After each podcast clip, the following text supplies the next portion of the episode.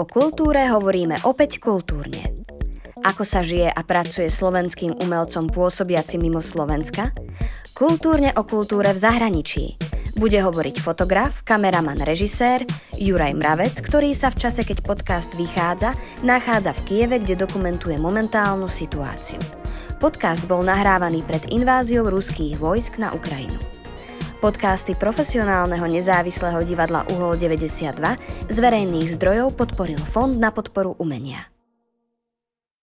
Kultúra pre mňa je vlastne ďalším takým jazykom, ktorým komunikujeme emócie alebo pocity alebo nejaké skutočnosti inou formou ako teda rozprávaním iba. Vieme tým vyjadriť aj veci, ktoré normálnou rečou vyjadriť nevieme. Alebo vieme vytvoriť nejakú energiu, ktorú nevieme získať inak. Mal som peknú výchovu ako dieťa. Chodili sme veľa, s babkou som chodieval do babkového divadla na Dunajskej ulici veľmi často. S rodičmi sme chodili na koncerty, do galérií. Tým, že ja som vedel celý život tragický matematiku už na základnej škole, tak som vedel, že sa budem musieť zachrániť, ak chcem nejaké normálne stredoškolské vzdelanie s maturitou, tak sa budem musieť uh, zachrániť nejakým umeleckým odborom. Takže ja som vlastne študoval na šupke na strednej umeleckej, som bol EŠUV Jozefa Vidru. A to je vlastne štátna šupka, tá, taká tá klasická, ktorá sa formovala z tej šúrky kedysi. Šupka to potom bola dlho škola umeleckého priemyslu a v súčasnosti sa to volá škola užitkového vytvarníctva. Teda neviem, ja už som tam není 20 rokov, takže tuším sa to ešte stále tak volá. No a to vlastne bolo koncom 8. ročníka na základnej škole, kedy sme sa rozhodovali teda, že kam pôjdeme na strednú školu, tak môj otec tedy začal robiť taký projekt, sa to volá Interview s fotografiou a je to knižný projekt, ktorý má viacej častí, v tom, čo sa začal robiť na úplne prvom dieli a v každom tom dieli tých, tých rozhovorov, teda tej, tej knihy rozhovorov je vlastne 7 rozhovorov s svetovými kapacitami fotografie, akože naozaj, že v tom prvom dieli môžem spomenúť napríklad uh, Arnold Newman, čo absolútna špička uh, svetového portrétu. Za ním išiel do New Yorku robiť ten rozhovor. Bol tam Antonín Kratochvíl, Duan Michaels. Veľmi veľa významných fotografov už to v tom projekte je.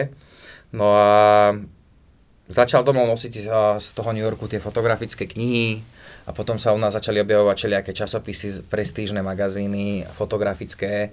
Vtedy ešte nebol tak rozšírený internet, ale tak, že jednoducho netravili sme celý deň tak, že sme sa len pozerali do telefónu.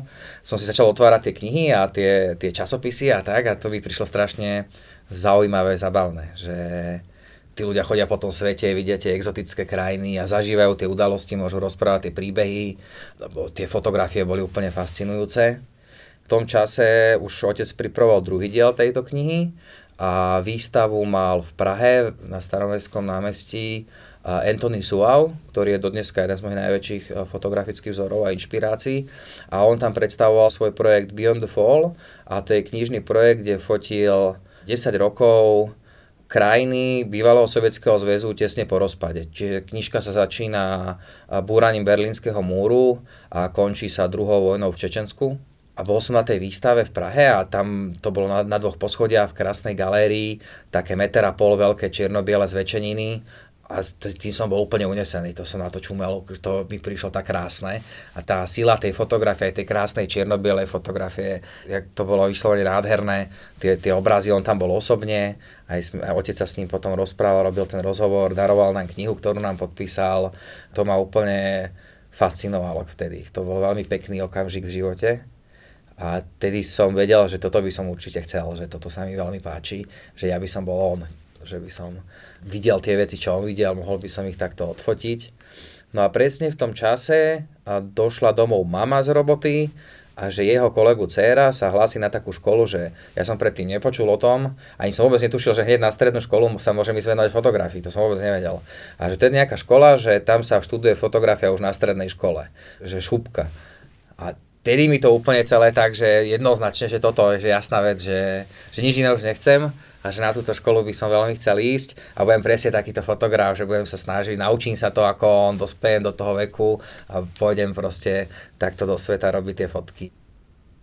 Nevedel som vtedy kresliť, lebo na štátnu šupku, neviem ako je to dnes, ale vtedy bolo veľmi ťažké sa dostať, pretože napríklad ja, keď som sa hlásil na fotografiu, tak tam sa hlásilo okolo 26 ľudí a brali 6 takže sa tam bolo ťažké samozrejme dostať a teraz ja som nikdy nekreslil, mňa skôr venoval som sa v hudbe, hral som na klarinet, na základnej škole vlastne od 4. do nejakého 8. ročníka som chodil na klarinet, ale tam sa neprejal vôbec žiadny talent, to už len tak z tej zotrvačnosti som tam skôr chodil a vôbec ma nebavilo doma trénovať, lebo poznám tých hudobníkov, tie decka, ktorí sa naozaj dneska stali virtuózmi. To sú také iné povahy, že tie decka naozaj celý z domov a trénovať to, zodpovedne tomu pristúpili, 8 hodín doma drtil tie husličky. A toto ja vôbec, keď svietilo slnko, som chcel ísť na bicykel alebo niečo, čiže tomu klarinet som moc nedával a pán učiteľ Andrew bol zo mňa veľmi nešťastný. Dokonca všetkými tými deťmi sa chodieval chváliť, chodili na koncerty a tak a ja som na tie koncerty nikdy nechodil, lebo ja nejak som, proste som tam vydržal chodiť 4 roky.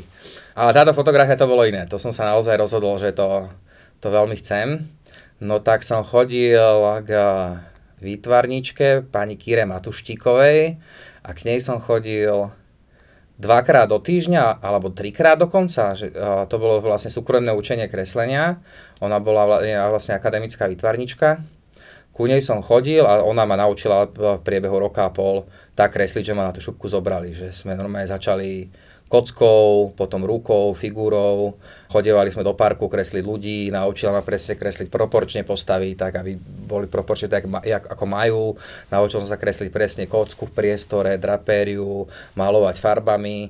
No a tak som sa to naučil, že, že ma proste na tú šupku zobrali a vtedy to bolo super, lebo ja som na základnú školu chodil takú, bolo také zložité obdobie, 90. roky, teraz tá Devinská Nová bola také geto, uzavreté sídlisko vlastne s takým samostatným životom, kde bola dominantná uh, srbská mafia. Strašne veľa grázlov tam rástlo a aj na tej základnej škole, kde som chodil, som sa dosť často stretával so šikanou. Nie je vyslovene, že by mňa cieľene niekto šikanoval. Bolo to tak, že tí silnejší robili zle slabším a nezvládali to absolútne ani tie učiteľky, keďže mm, aj za tie platy, za tie, tých podmienkach, aké boli v 90. rokoch, sa šli cez prestávku akurát zavrieť do kabinetu.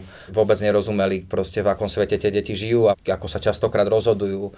No a potom, keď som došiel na tú šupku, tak to bolo, keď Harry Potter došiel na ten Rockford, naozaj, lebo z takého, takého zlého prostredia, kde som sa bal o, o život. je naozaj, že na, my sme napríklad na základnej škole nechodili na veľkú prestávku, lebo mm, tam nás naháňali tí starší a silnejší a seriózne nás byli, hej, alebo nejakým iným spôsobom ponižovali. Čiže my sme sa skovávali cez veľkú prestávku v útrobách školy, aby sme nemuseli ísť do toho areálu, kde by si nás našli. A zase tých útrobách školy nás naháňali tí učitelia, ktorí to považovali, že my sa tých útrobách školy skovávame z nejakej zábavy, a potom sme mali tie rôzne pokarhania riaditeľom a, a podobné veci. Ale to fakt, akože Devinské dajú si v 90 rokoch základná škola nebola dobré miesto. Musím, musím si spomenúť na to, že možno aj preto robím to, to, čo teraz robím, že mi ten extrém nepríde až taký, taký cudzí.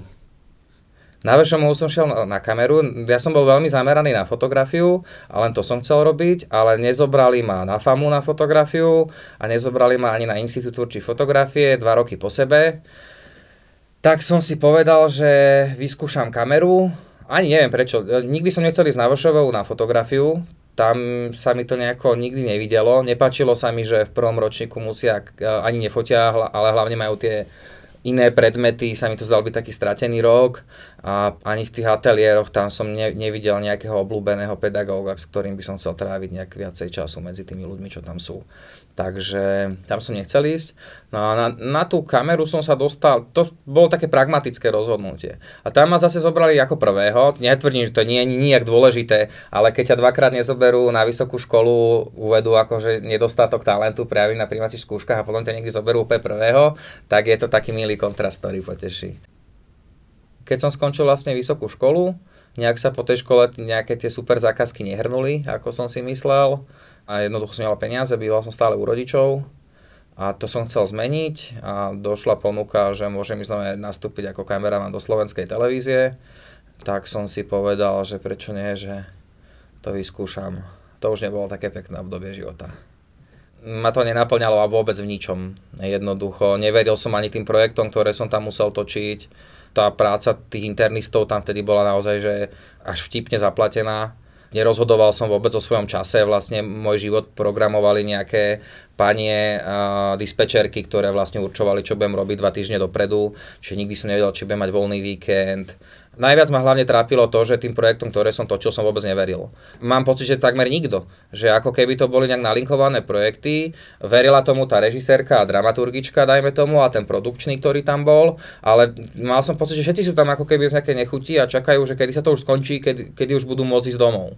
A to je život, ktorý ma naozaj desí, že chodí takto do práce s tým, že ježiš, už aby to bolo hotové, už nech je 6 hodín večera, môžem ísť domov, tak to je naozaj strašné. Vydržal som tam dokopy 2 roky a skončilo sa to tak, že som začal robiť svoj film prvý, Mirvam. Na to sme dostali grant z audiovizuálneho fondu a uvedomil som si, že sú to také peniaze, za ktoré by som sa vedel aj uživiť v podstate, že by som v tej televízii nemusel pracovať vlastne po dvoch rokoch som z televízie odišiel a na voľnú nohu s tým, že sa venujem teda hlavne týmto filmom a teraz robím aj rôzne iné filmy ako kameraman a nejaké komerčné zakazky a tak sa snažím prežiť. Keď si poslucháč napríklad má možnosť kliknúť teraz na Google a napísať si tam meno Anthony Suau a uvidí tie fotky, tak to pochopí že teda aký druh fotografie, aký druh práce mňa zaujal a čo mi imponuje a vlastne čo som sa rozhodol nasledovať. Čiže tá dokumentárna fotografia aj z tých takých tých extrémnych prostredí, taká tá súrová fotografia, ktorá ukazuje situácie, ktoré je veľmi dôležité pre históriu zadokumentovať a ísť tam si už vyžaduje isté znalosti. No. Tak som sa rozhodol, že pôjdem fotografovať na Majdan v roku 2014. Ten výsledok bol veľmi dobrý. Aj vo mne, že som mal z toho skvelý pocit, akože znie to absurdne, ale ja som mal z toho dobrý pocit, že som to zvládol. A ten vizuál toho priestoru, ten vizuál celej tej udalosti bol tak uspokojujúci, tie fotky boli tak dobré, že z toho bol ako aj super pocit. Potom som len sledoval vývoj udalostí, že z Majdan nakoniec vypukla vojna na Ukrajine, a chcel som v tom pokračovať, chcel som to nejako zväčšiť. Ja, aby sa to nejako rozrastlo, tak som odišiel na tú Ukrajinu. Najprv som to chcel len fotografovať, že to bude taký veľký fotografický projekt, ale potom vlastne som tam začal aj nakrúcať a nejak sa to posunulo do tej filmovej roviny. To je taká častá otázka, že ten najsilnejší moment, lebo on nikdy nie je. Celý ten priestor je tak iný a ja to hovorím, že to je stroj času, že to ťa preniesie 50 rokov dozadu do nejakého fakt drbnutého priestoru v Sovietskom zväze a odrazu si tým taká fascinovaná, že celé to za teba nechá veľmi silný dojem. Uvedomuješ si vlastne to, že ten civilný človek, ktorý tam žije, je úplne na poslednom mieste a nad ním sa dejú veľké hry a on to celé len, on naozaj tam reálne mrzne, hľaduje, stráda. Takže je to také ťažké sa s tým tak nejako zmieriť že to tak je, ale treba ten svet podľa mňa poznať taký, aký je naozaj a nemať o ňom nejakú skreslenú predstavu. Každú vojnu sprevádza veľmi silná propaganda, lebo každá strana, teda hlavne tá, Rusi sú v tom špecialisti, sa snažia vlastne ľudí presviečať o svojej realite. Sú v tom akože veľmi dobrí, a tá vojna neprichádza teda len s tými tankami, ale aj s tými heslami, s kompletne tou grafikou, s novými zástavami, novými národnými heslami, všetkým proste je to jedna ako keby masívna veľká reklamná kampaň, ktorá sa valí na tú krajinu a jej výsledkom je tá vojna.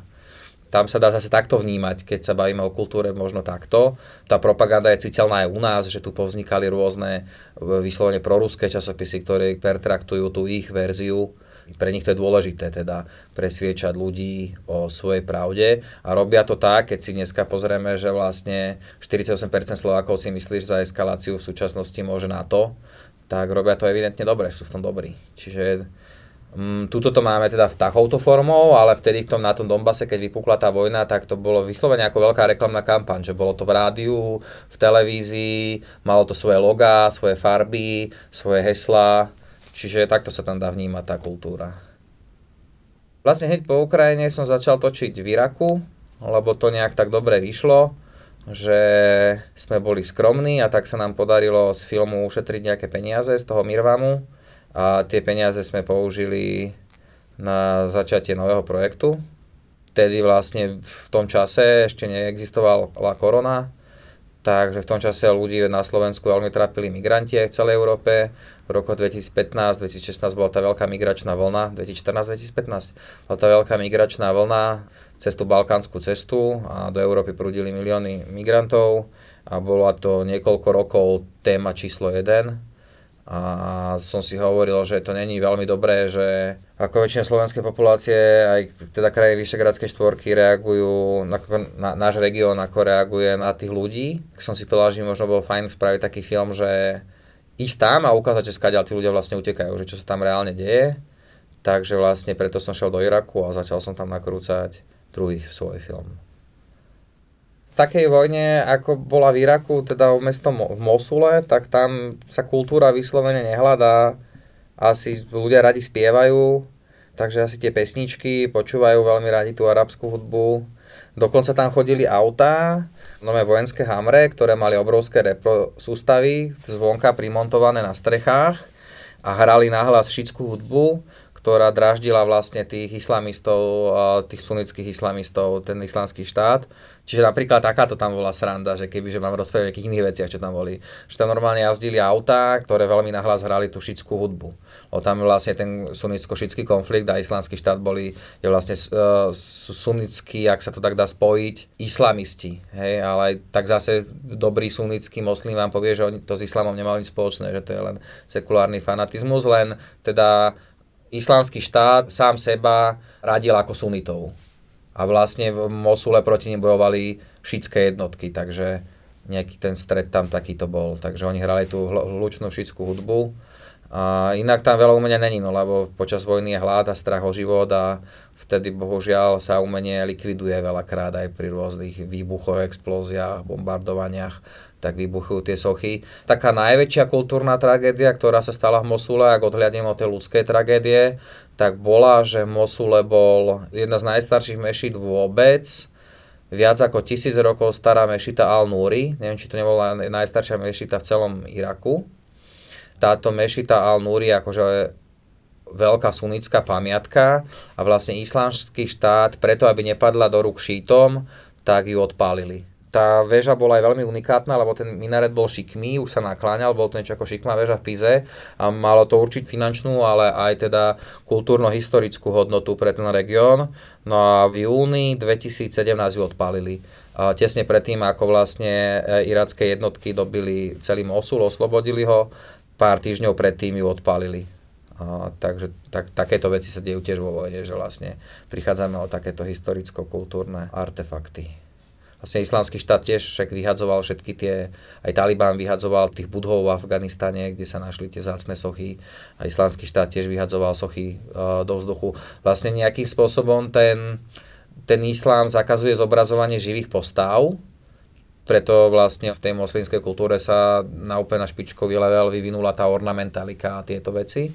Ale samozrejme, že normálny moslim nebude vyhadzovať do vzduchu sochy alebo ničiť takéto pamiatky. Jednoducho to je zase ten radikálny výklad toho Koránu, že OK, že nemôže sa teda zobrazovať nič akože živé, tak teda všetko, čo je už je vytvorené, tak zničíme. Hej. Tak to je, to je ten extrémny výklad a to je presne to, čo teda odlišuje tých islamistov od normálnych moslimov, že extrémne si vykladajú ten Korán teraz vlastne sa venujem nakrúcaniu v Arménsku. Vlastne poslednú vojnu, ktorú som absolvoval, bola vojna v Náhornom Karabachu. Tá vojna bola naozaj šialená. Tá protistrana Azerbajdžan mal obrovskú vojenskú prevahu aj technologickú. Ja som to dokumentoval z arménskej strany, pretože mi to prišlo zaujímavejšie byť z arménskej strany, že Arméni sú tí, čo, ktoré to územie obývali a vlastne na ich území ako keby to územie pre mňa je tam, kde žijú tí ľudia, hej ten žijú Arméni, tak to je Arménsko, že tam vlastne sa bojovalo na ich území, tak preto mi to prišlo zaujímavé, že oni vlastne museli utekať z tých území, keď vlastne Arméni tú vojnu prehrali, stratili tam 75% územia.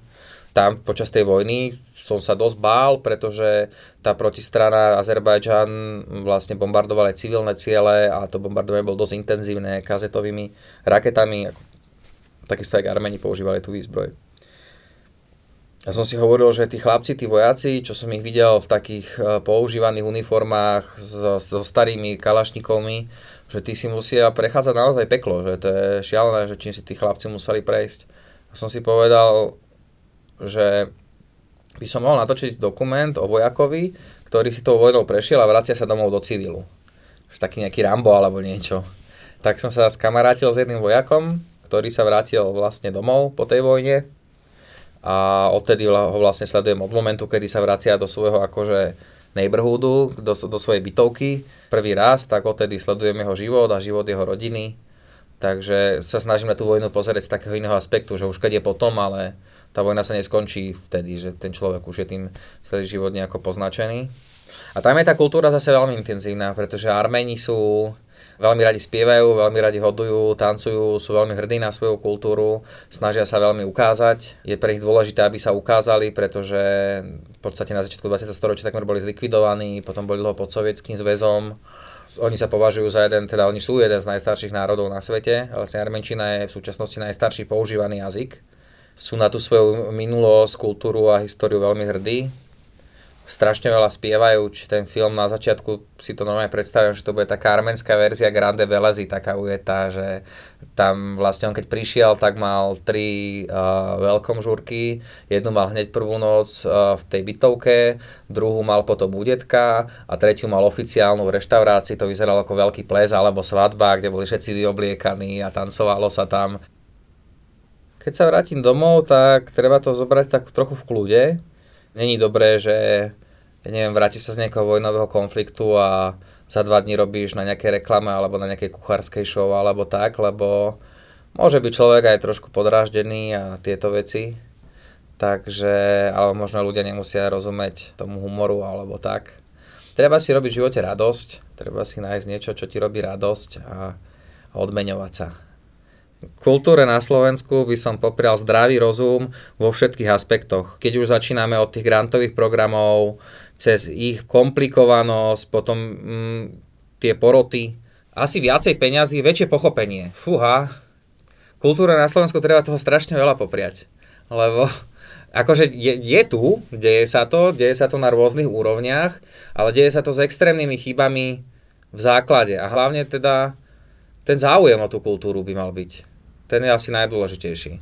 Keď bude záujem, keď ľudia budú prejavovať záujem a budú považovať za dôležitú, tak potom porastie. Lebo stále mám pocit, že na Slovensku žije väčšina ľudí takých, ktorí o tú kultúru nemajú absolútne žiadny záujem. Že ich uspokojí tá najnižšia forma zábavy v televízii a tú kultúru považujú nás, čo vieme oceniť vyššiu kultúru, operu, balet alebo divadlo, tak považujú za divných, za absolútnu menšinu. Mám pocit teda, bohužiaľ, že vyhráva tu tá nízka kultúra a potom na ňu je aj väčší fokus, aj dajme tomu, tí herci v seriáloch majú väčšiu pozornosť. Deje sa veľmi veľa zákl- chýb už hneď od základu a, a v nás hneď od začiatku, takže asi zdravý rozum by som jej poprial a, a väčší záujem.